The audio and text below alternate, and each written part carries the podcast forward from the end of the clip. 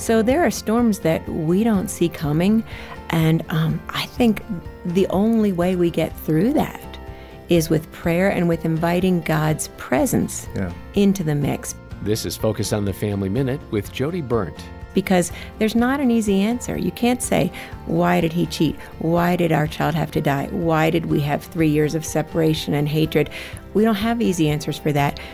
But when we have, um, over and over again, as I interviewed people, the thing that got them through those storms, those rocky times, was the comfort of God's presence. Mm. And you know, we see that again and again in scripture. Joseph getting thrown into the cistern and then tossed into prison. And over and over again, you read in his story, the guy who had the worst betrayals, and God was with him.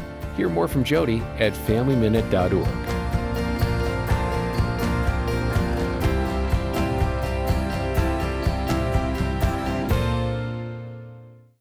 It can be challenging to inspire your community to see life the way God sees it. So, what's the solution?